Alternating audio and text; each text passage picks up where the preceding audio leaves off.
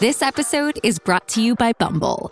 So, you want to find someone you're compatible with, specifically someone who's ready for a serious connection, totally open to having kids in the future, is a tall, rock climbing Libra, and loves rom coms with vegan pizzas on Tuesdays just as much as you do. Bumble knows that you know exactly what's right for you. So, whatever it is you're looking for, Bumble's features can help you find it. Date now on Bumble.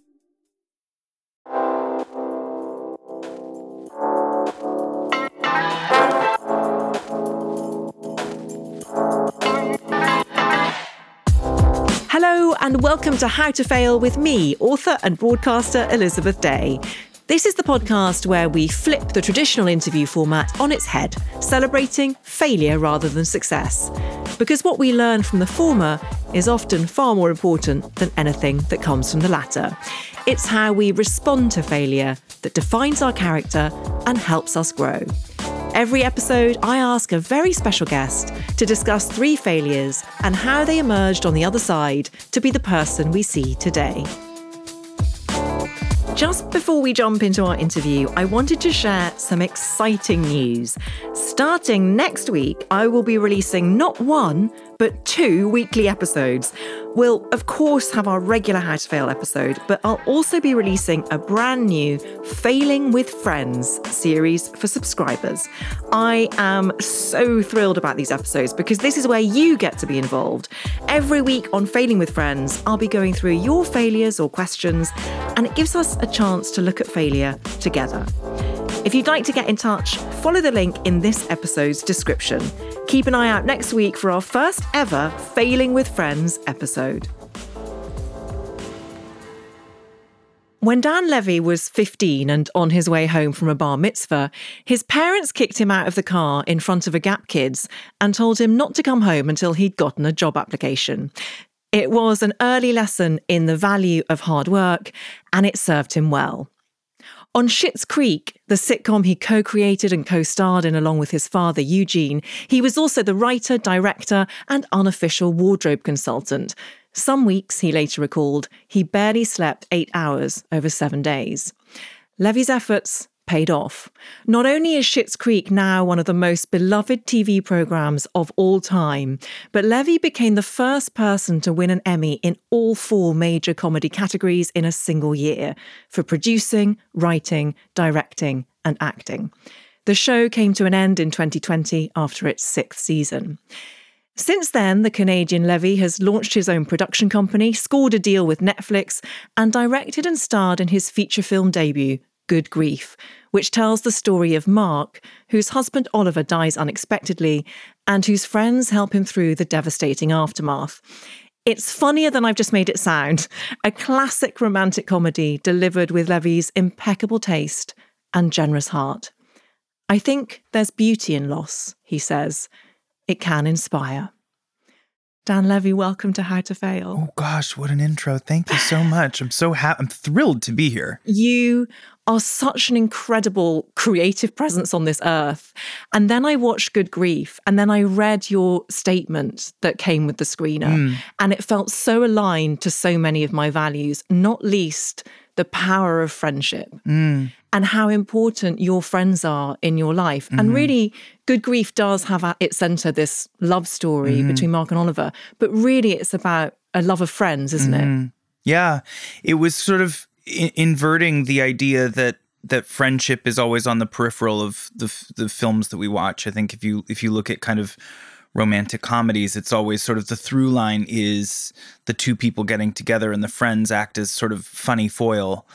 As much as I love the genre, it felt important for me to tell the story of friendship being the central focus and the lifeline and the true romance in this particular story and celebrating that because as a, as a chronically single person my friends are my family and my community and a support system and and it it just felt like a really uh, important for me at least an important story to tell of of the of the the love the romance of friendship and and how how in adulthood the complexity of friendship changes and what we expect of people changes and somehow the the closest people in our lives, the closest friends we have, could be could be in a way the people that we excuse the most. Mm.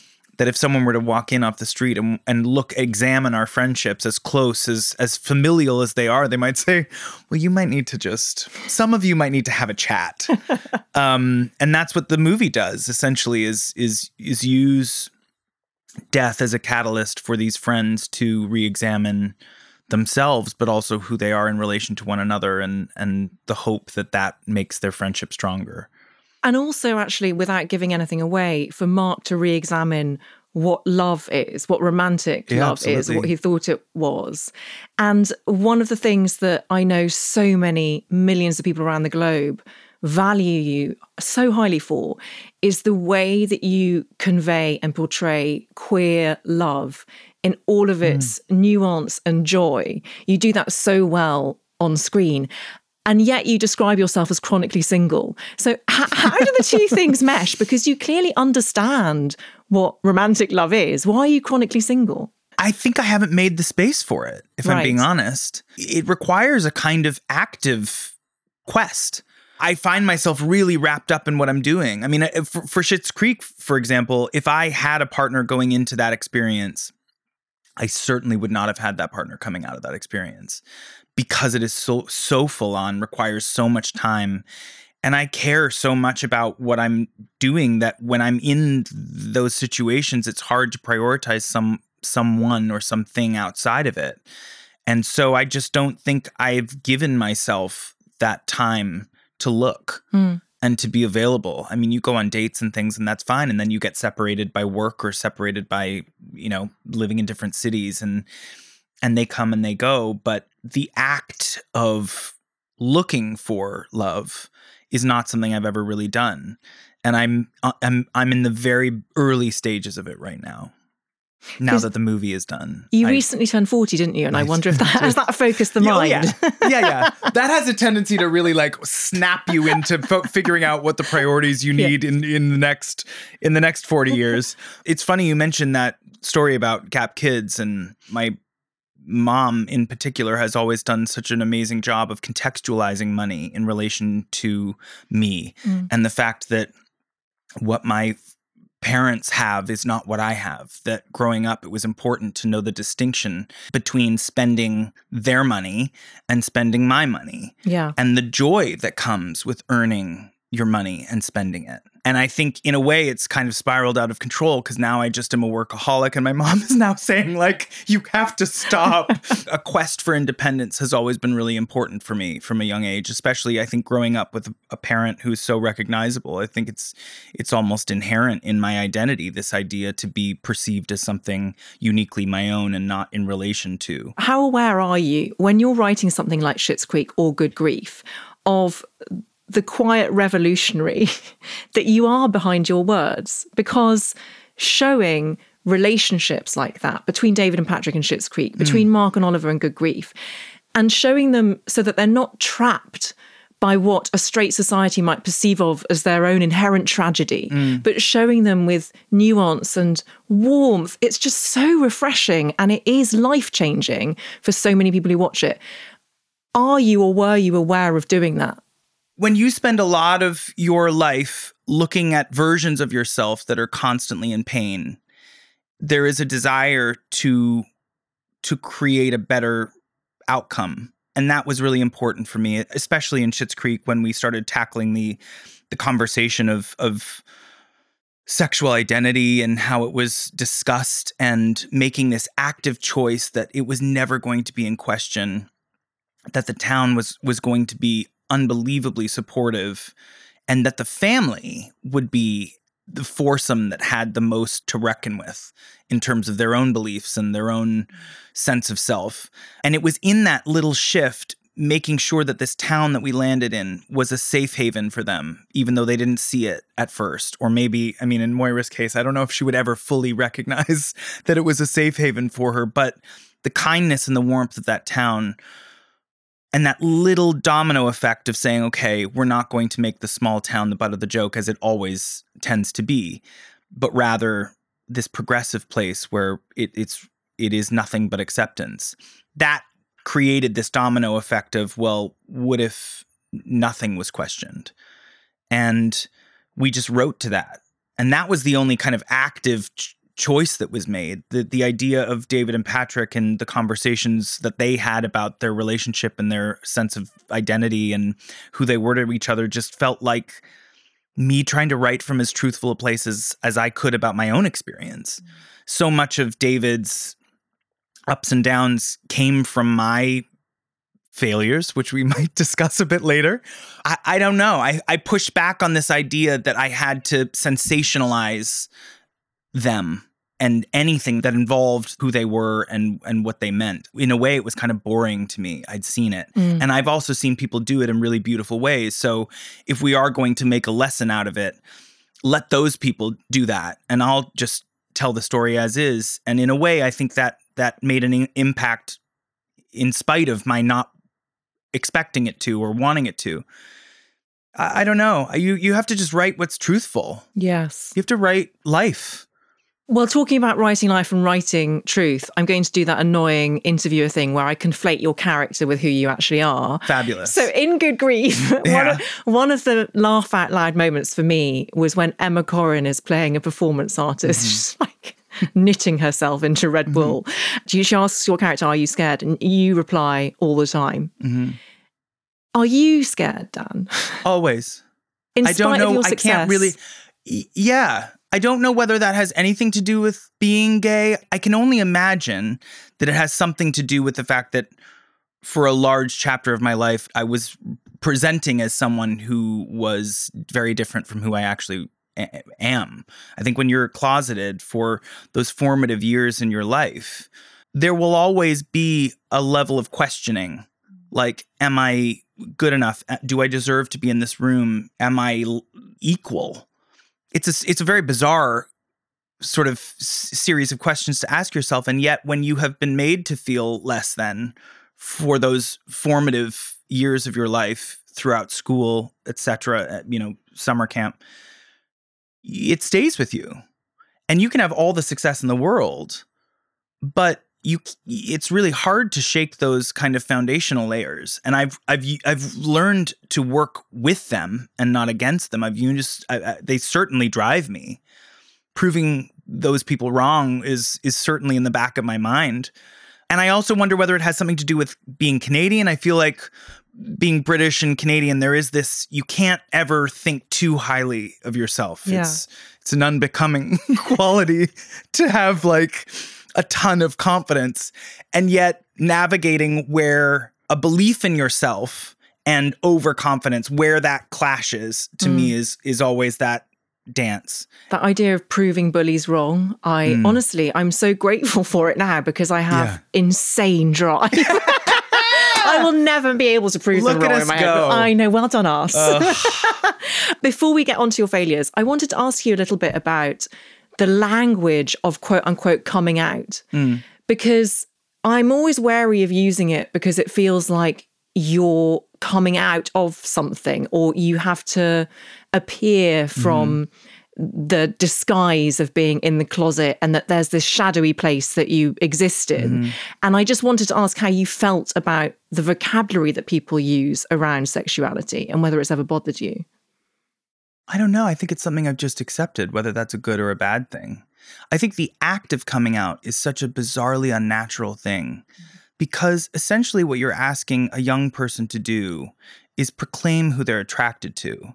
And if you think about being young and trying to navigate the the weird sensations of of love and attraction and and lust, they're so private.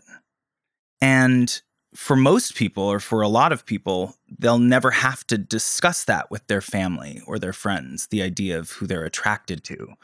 It's such an aggressive thing mm. at such a vulnerable age. I'm t- I'm speaking specifically to to young people that that come out.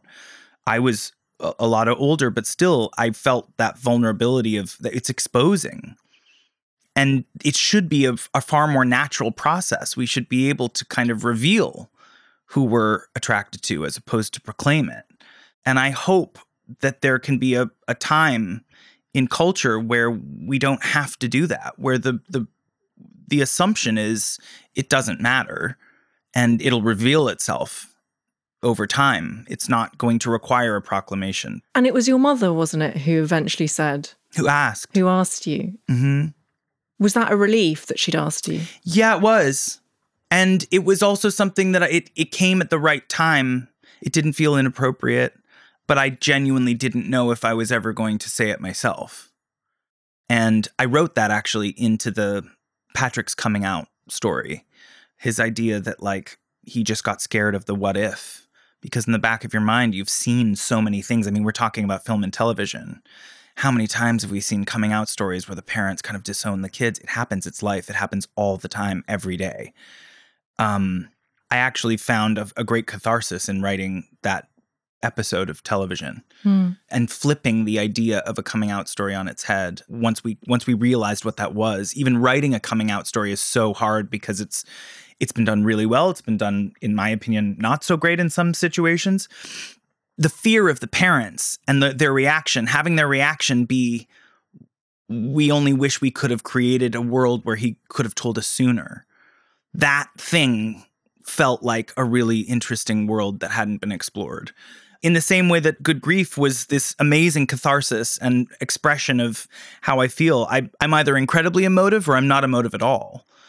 But writing is has allowed me to to feel things in a way that's not physically expressive, if that makes sense. Beautiful. Your first failure relates to a time in second grade, which for UK listeners is when you're about seven or eight years old. I would think so. Yeah. It's it's like kindergarten for a couple years and then first grade and second grade. So I don't know what that Yeah. So what happened? I bring this up as a failure because sometimes, you know, there are these snags in our memory where we stick on these moments and they should have just come and gone. Yeah. And yet they are as vivid as the day it happened. And the earliest huge failure for me was it was my birthday, except my birthday's in August. So we, you know, you're very young and you want to celebrate with everybody because everybody who has a birthday during the school year gets to have cake Mhm. and thing.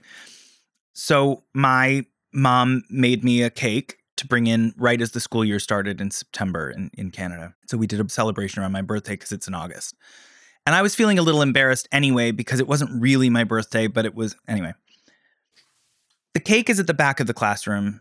My teacher says, We have a surprise for the class. I knew what the surprise was. And she said, Daniel, I'm going to go and get the cake. And I said, No, no, no, I can get the cake. I'll get the cake. Very excited, happy to share with the class. The cake is revealed. The class is excited. Just as I get to the front of the classroom, I trip and the cake falls out of my hand and onto my shoes and flips sort of cake first onto the ground. And the class obviously is hysterically laughing. And it is the deepest humiliation I'd felt in my young life. And I looked around and didn't know what to do. And it's that time where you're young and you don't know whether you should cry Mm. or laugh. And so my reaction was to sort of, I guess, go completely pale in the face and then reach down and start to eat the cake off my shoes. I don't know what that impulse was. I think it was kind of panic and and deep embarrassment. And it was a moment that I've remembered because in a way it I've kind of intellectualized it as like the first exertion of hubris or something. Like I was like, no, no, no, I'm I got the cake. You Mm. don't need to get the cake for me. I have it. And I didn't. I was too young. My hands were probably too small. The cake was too heavy. All of those things. And then it it just it was a it was a symbolic thing. I have to say. It's so interesting to me how many people on this podcast do choose moments like that from their early childhood where What they embarrass that? themselves. And I think it's that thing of when you're a child and you're trying to work out who you are in this confusing world Mm-hmm. and you don't know whether someone is making fun of you or is on your side, it can feel quite terrifying. Yeah. And and I a bit like you, I didn't have the happiest school experience for various reasons. And I wonder what you were like after that as a child at school. What was your school experience? I just I, to me, I look back at I've never liked school. Me neither. Not a single day. And I think part of it had to do with the fact that I wasn't the truest expression of myself. And I think when you're playing a, a part it gets exhausting and you don't like yourself because you're hiding yourself in in in my particular case i just wanted to get through it because i think in my mind i thought once school is done people will have the maturity to accept me i think it was toward the end of the last year of my high school experience that i told some friends it wasn't a safe space Mm. it's uh I mean, it- tough It's tough. And I think also when you're the butt of the joke or you are bullied, it makes sense to me that you now write the jokes. Yeah, of course. You want to be in control of when people laugh. yeah oh it's, i didn't think of it that way but now that you bring it up it makes sense Yeah. It's and also yeah a, a control of and also how the jokes are formed and i think the one thing i, I learned from both my dad and catherine o'hara during the, the creation of Schitt's creek was you can tell very funny jokes about people in celebration of people Mm. but not at their expense and there's a very fine line between cruel comedy and observational comedy and I, I will always lean towards observational comedy. The, the the roast sort of world of it all is its own subculture, which is something I would kill for the self confidence to to Yeah. endure. I also think that's why Schitt's worked Yes. because there was a warmth to the comedy and and everyone was laughing at themselves as well as everyone else. There was a kind of democracy of of comedy across the board. There was no butt of the joke and that will always be something I'm trying to rewrite through my whole life, I think, through anything I do is is the kind of reversal of the first chapter of of my own life, I guess.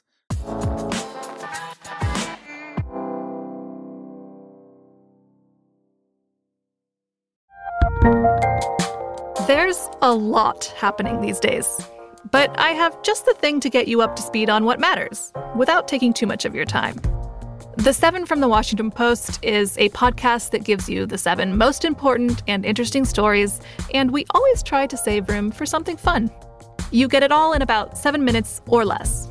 I'm Hannah Jewell. I'll get you caught up with the seven every weekday. So follow the seven right now.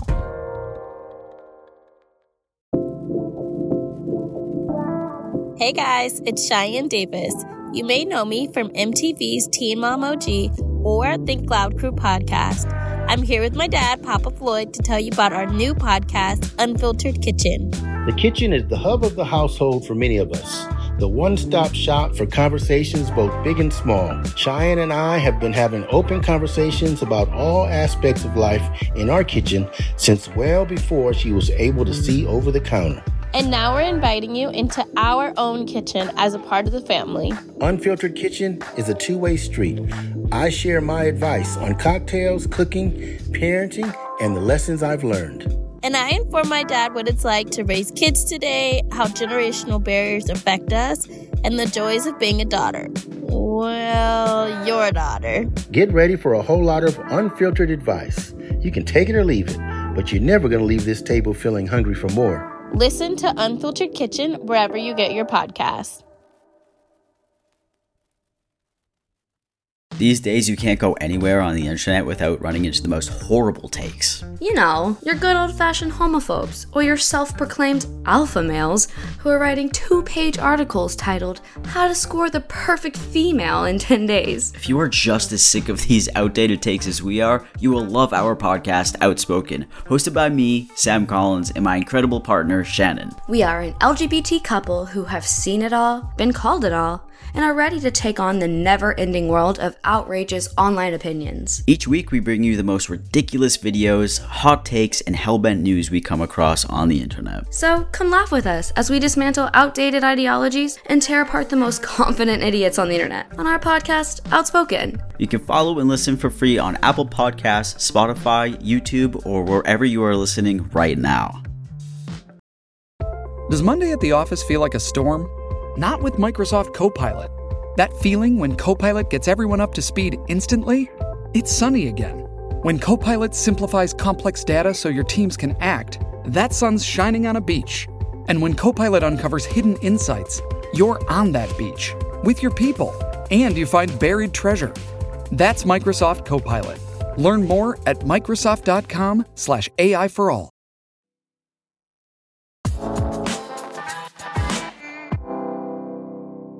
Your second failure is dating in your 20s. that's a general, that's a big general decade long failure. Yeah.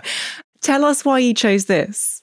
Because I think in my mind, like analyzing failures to me they have to mean something they have to shape you and and and hopefully shape you for the better and i look back on my on my 20s as as a decade where again when you're just coming into yourself which i was at sort of 19 or 20 my relationship to romance i wasn't dating in high school. I mean I, w- I was but you know taking a poor young girl to center stage as a date was not what is center stage? Center stage was a movie that came out i want to say oh, in like the okay. early 2000s okay. based around the ballet community. Sounds amazing. In case she couldn't tell then i had this very stunted like very underdeveloped sense of myself in in relation to what i wanted romantically sexually in, in relationships and and it came from a very vulnerable place and so i look at myself in my 20s and think oh my god I had no self respect. I would put up with anything. I was constantly chasing people who had one foot out the door. There was almost a comfort in knowing that it wasn't going to work out because it was almost this self fulfilling prophecy of like, well, that can feed into the narrative that there's something wrong with mm. me, that I'm like fated to to live this kind of, you know, solitary life when it simply wasn't the case. I was just going after people that I definitely should have not sh- should have avoided. And looking back on it, I mean, it's informed so much of what I do. I think going through that has has I've written about it in the in the TV show. I in a way I sort of wrote a little bit about it in um, in the movie as well. Himesh Patel's character Thomas is is someone who at one point feels very much like he like nothing works out for him. Mm-hmm. I pulled a little bit from my own life from those very scary decade of my 20s where I, I thought the same thing until you realize you have to have the confidence in yourself to kind of override this habit of constantly putting your yourself in in submissive situations that don't serve you.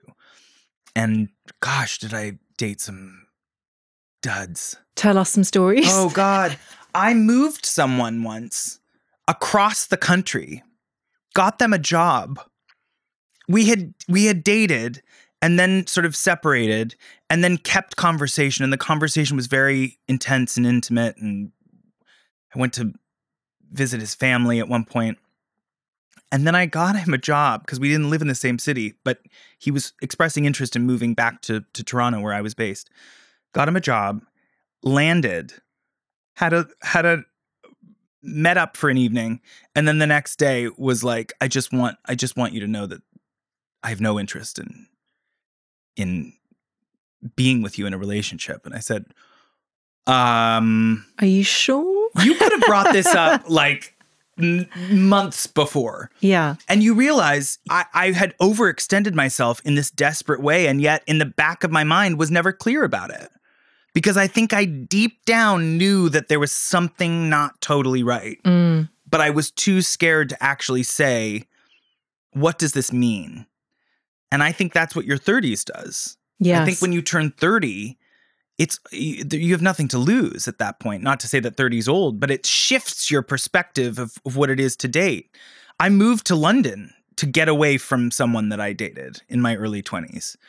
London completely saved my life in my early 20s. It brought me out of my shell. It got me my first job because I had just tortured myself with someone who was never fully committed and then was and then wasn't and then was and then wasn't and the connection was really strong but then it wasn't but then it was that's on me for putting up with that it's also on culture i think in a way because i think we are indoctrinated into the belief that passion is uncertainty and will they, won't they? And I mm. don't know if then it's all a game. Mm-hmm. And now in my 40s, I'm like, no, true love is knowing where you stand. And it might feel less like fireworks at the beginning, but I would much rather have a slow building bonfire that sustains its heat. And so I think you do yourself a disservice when you say it was all you, because I think it's partly that. And it's also, I imagine, that you you didn't see on screen the sort the sort of couples that you represent in your work Never. when you were growing up. So Yeah. there was no guidebook for it at the same time. Well, that's generous, and I feel lovely.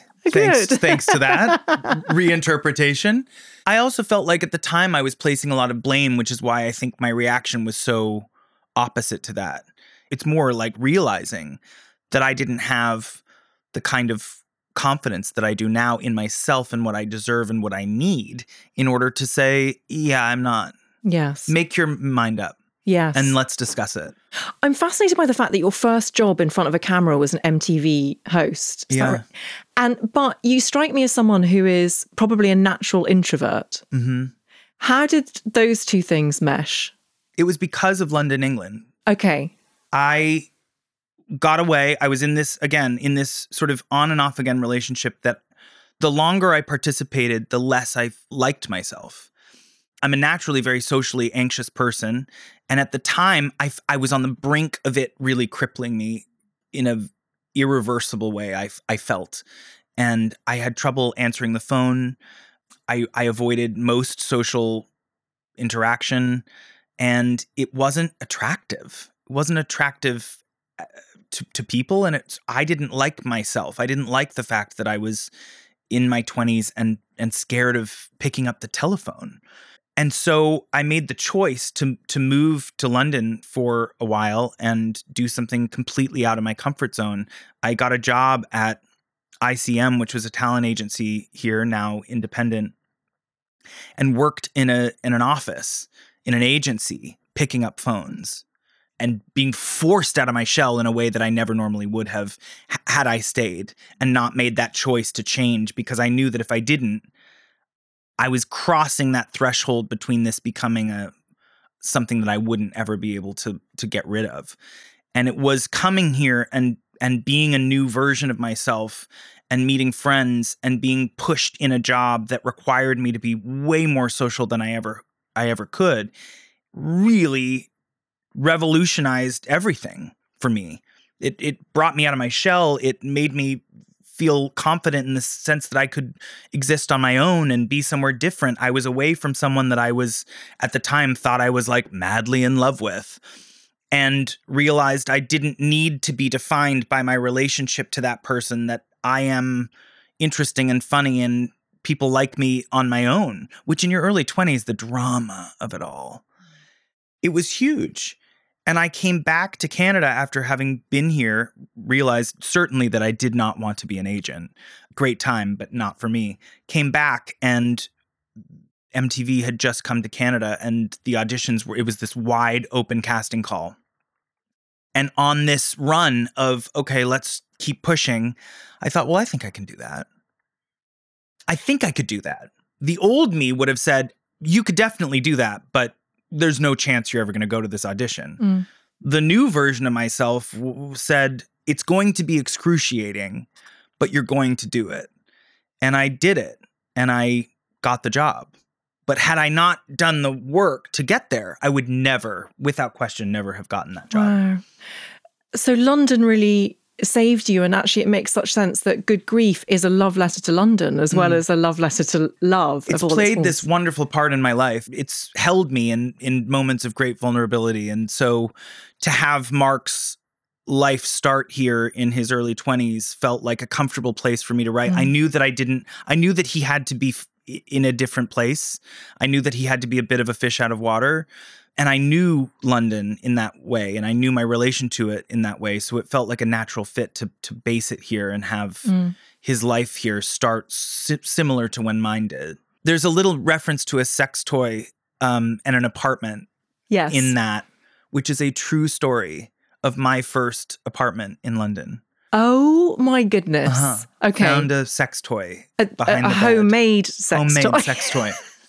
so people might watch that movie and think, where in God's name did that come from? True story. Real life. This is like Hitchcock. You know how Hitchcock had his little cameos? Oh, yeah. You actually Yeah, yeah. The sex toy is the cameo. Exactly. The sex toy from like 2005 finally had its moment.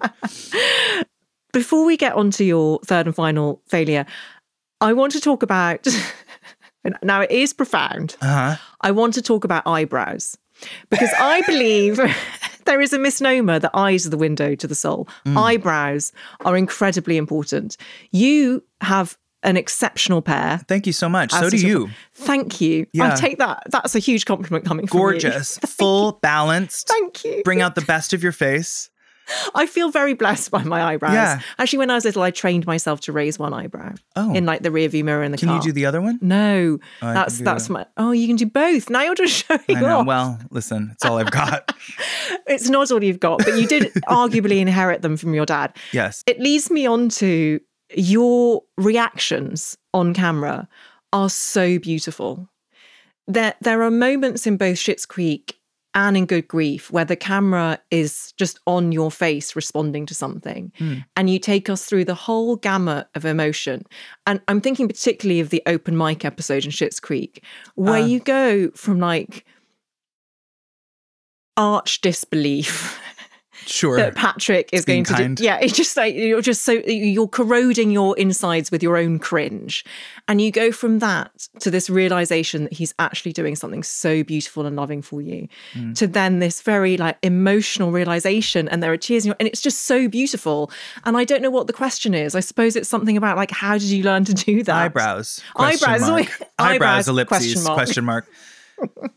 I don't know. I mean, I, I feel very lucky to have inherited these eyebrows. My dad sometimes says that his eyebrows have their own agents. Um, Are they insured? Have you insured them? They should be. Yeah, they should be. they should be. The Levy eyebrow. having made this movie as well, when you have actors that are as good in that particular case as Noah Reid, who played Patrick, that scene was what it was because of what he brought to the table. And it was so easy to the point where Catherine couldn't stop from crying. And it was so out of character for Moira mm. to cry that we almost had to cut out some of her reaction to make her to keep her more alive in that moment. Mm. And then Good Grief was the same thing. It was a very different. It's interesting that you say that about eyebrows because David was so reactionary and the character of of Mark is is the is the polar opposite. He's so still. Yes. Reactive, sure, but but completely different in his demeanor. And so I had part of the uh, because I directed it and was in it. I had a, a a very close friend of mine who has been my sort of acting coach for a while sit behind the camera through the entire filming just to make sure that everything was feeling right. And one of the biggest things that he would come on set and like notes that he would give me was just like, "You could downplay the eyebrow," Are you serious? yeah. and you realize that it's habit. Yes. It was so David was like it was a dream because I could just Yes. he he had no filter over any any of his thoughts and that, that was freeing to play a character that just reacted with no care for how people would think Mm. or or feel it was great but then when you have to actually do subtle dramatic moments on on film you realize eh, that training might have taken me too far in one direction. It was physically had to be restrained to get into this other character because I was so used to Yes. um using these things. These tools of genius. I'm so glad I asked you about them now. Yeah. Which brings us neatly onto your third failure, which is about Schitt's Creek. Yeah. Every network in America passed on it. Yeah. What was that experience like? presumably tough. it- it- you have something that you believe in. Yeah. We really enjoyed it. We made a little presentation pilot. We shot it. It was 14 minutes. We took it out to these networks. We showed it around. It had the the sort of early stages of what the show would be. We had a script and network after network, s- streaming service, cable network. It was just we came close at one place and then they said no because of the name. And so we went up to Canada and built it ourselves. It's changed everything about the possibility of creating something. Hmm. And sometimes we feel like in in my case I, at the time I felt like America was this place where if you can't get it made there then there's no point. And it wasn't until we took it home, had to go home Yeah. And make it quite literally from scratch, f- f- self finance it, figure out how to get it made. Finally, got an American network, very, very tiny, teeny tiny American network that was high up on the cable rankings. No one was, I mean, it was b- before it was the network, it was the TV Guide network. It was just a scrolling list of what was on television. Um, So we had no expectation for it. And there was a freedom. There was so much freedom in we had no interference. We had no real notes. The Canadian Broadcasting Corporation that that loved the show from when we brought it into them really just supported it from day one. And it became what it was because of that, mm. because of the freedom of being allowed to play around and because the network in the in the states needed it because it was doing relatively well for the network and because it was working in Canada, we were able to continue to tell the story. And I think the success of Schitt's Creek is in the in the storytelling. It's in the it's in the day one to to the last day. That's the experience because it's such a slow burn that if it were if it were only the first season, I don't think it would have represented the scope of what we really wanted to say. But you had to earn that. And the only way we could do it is to figure it out independently which has changed my entire relationship to making everything because it it circumvented this entire business in a way. Mm. People telling you what's good and what's not or what's going to work and what's not, what's hot and what's not, what's what does an audience want and what don't they want? And then you come out of the blue with this show that nobody wanted and it proves everybody wrong. And that fundamentally should say to people nobody knows what anyone wants until something singular comes along. And I think you look at all of these anomalies, these amazing movies that have crept out of nowhere and succeeded far beyond people's expectations.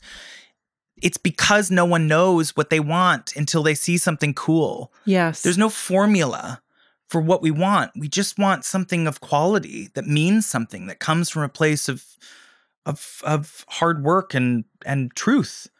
I don't know. It's it's everyone in Hollywood saying no to me has changed my whole life. That's so fascinating. I, I want to know what the feedback was from the people who said no, other than the one that said the name. I don't even remember it being particularly critical. It was just like a pass. wasn't for us. wasn't wasn't for us. wasn't this. wasn't didn't hit our demographic. Our audience doesn't want this. I believe Netflix passed on it and then it ended up back on Netflix. Yeah, and, and I understand why they passed on it because it was a it was out of the blue. I get it. And it took and I remember year after year being like, are we I just feel like if this could get on mm. Netflix, this could really take off. And season 1 no, season 2 no, and then season 3 we finally got word that they had bought it. And that was it, really. It changed everything. So how did you hold on to your own belief during that time that this was something worth making? Did it come from inside of you? Was it an instinct that you had in the pit of your stomach, or did it come from external support, like from your dad? Or yeah, I think we from? just weren't ready to let it go. Mm. I think we knew we had something. We didn't know what it was particularly, but we knew that we had something worth fighting for, and we did. If Canada hadn't worked out, it would have died but it didn't. Did it make you closer to your father? Yeah. And my sister. Yeah. It's an amazing thing to get to have six years of your life documented on film. Obviously, working with family in a highly creative, you know, relatively high pressure situation is is always going to have moments of great joy and moments of of, of hardship just because the two of us wanted so much for the show to succeed and any kind of conflict that ever happened was out of a desire to make sure that we were doing the best thing we possibly could, which is why in the end the best idea won. Schitt's Creek, the setup is this hyper wealthy family who lose their fortune and they go back to this town that they find out that they own. And it strikes me that there is a recurring theme through much of your work, which is loss. Mm. Good Grief is also about loss. Where do you think that fascination comes from? I have always experienced the the the the deepest humor in moments of extreme tension. I don't know if there's a more extreme tension than loss. The feeling of loss, the panic that comes with having to deal with it, it sets you at a 10 right off the bat. And playing with that vibration, if you will, allows for so much amazing character revelation and comedy to come out of out of circumstance. yeah, th- I, I I do feel like I guess there's been a bit of a, a preoccupation with with loss in relation to how people react to it. This Mm. th- this film is a very different, obviously a different expression of that. It was partly informed by the loss of your grandmother as It well. was, wasn't yeah. I'm so sorry. She passed a few years back, Eh, sort of toward the tail end of the pandemic, and it was such a strange time. And I feel like we were all in this like perma state of grief, and I found myself really conflicted in terms of feeling like I should be feeling more. Knowing how much she means to me, I just was was really struggling with the fact that my body wasn't doing what my brain was feeling. Mm. And that felt to me like the gr- a, a really great thing to explore. And not in an exploitive way really, but more in a in a way of self-examination. It might be the only way I can understand how how I feel. And so I started to write the film with that in mind and also knowing that I the next thing I wanted to do was going to be something about friendship. Putting those two together, the story came quite quickly and then the week before I got the green light to actually write the script, my dog died. No, And- oh, yeah. Oh, I'm so sorry. So it was um and he was getting old, but I remember knowing that I was in the process of developing this film, I would like look to him on my bed some night and just be like, Don't do this to me. I can't deal with I can't, you know. And and yet I don't know whether I would have had the clarity Mm. or the sensitivity or the vulnerability to have written the script that I did if that series of events hadn't happened. yes. And all I can do now is look at this movie as an expression of my love for them. It has nothing to do with them, but it has everything to do with them in a in a way. Hmm. I think getting to make something and share it with the world that ultimately is an expression of your own understanding of grief. I don't know. It, it's it's all I could do, I guess, to understand how I how I felt. You know, they're not here, but I hope that if they're around, that they see it as a, a love letter to them. I hope that they're watching it somewhere. Armin Paul. Me too. You you make meaning out of loss. You make art out of all of the human stuff that we sometimes struggle to confront. We are so grateful for oh, you. Oh goodness! And Thank I'm so grateful to you for coming on How to Fail and gracing this podcast studio with your presence and your eyebrows. I can't you. tell you how excited. I know I've said it a bunch of times, but I love this podcast. Shut up. And I've been downplaying it because otherwise No, I'd get haven't. really nervous. oh but my gosh, thank you yeah, so much. it is such a and you are just anyway, we could go back and forth all day, but I love your ability to to talk to people is really, really special. So I That means- appreciate this chat very much. That means the absolute world to me. Dan Levy, thank you so, so much. Thank you so much for having me. Remember to press the follow button to get new episodes of How to Fail as soon as they're published on Apple Podcasts, Spotify, Amazon Music, or wherever you get your podcasts. This is an Elizabeth Day and Sony Music Entertainment original podcast. Thank you so much for listening.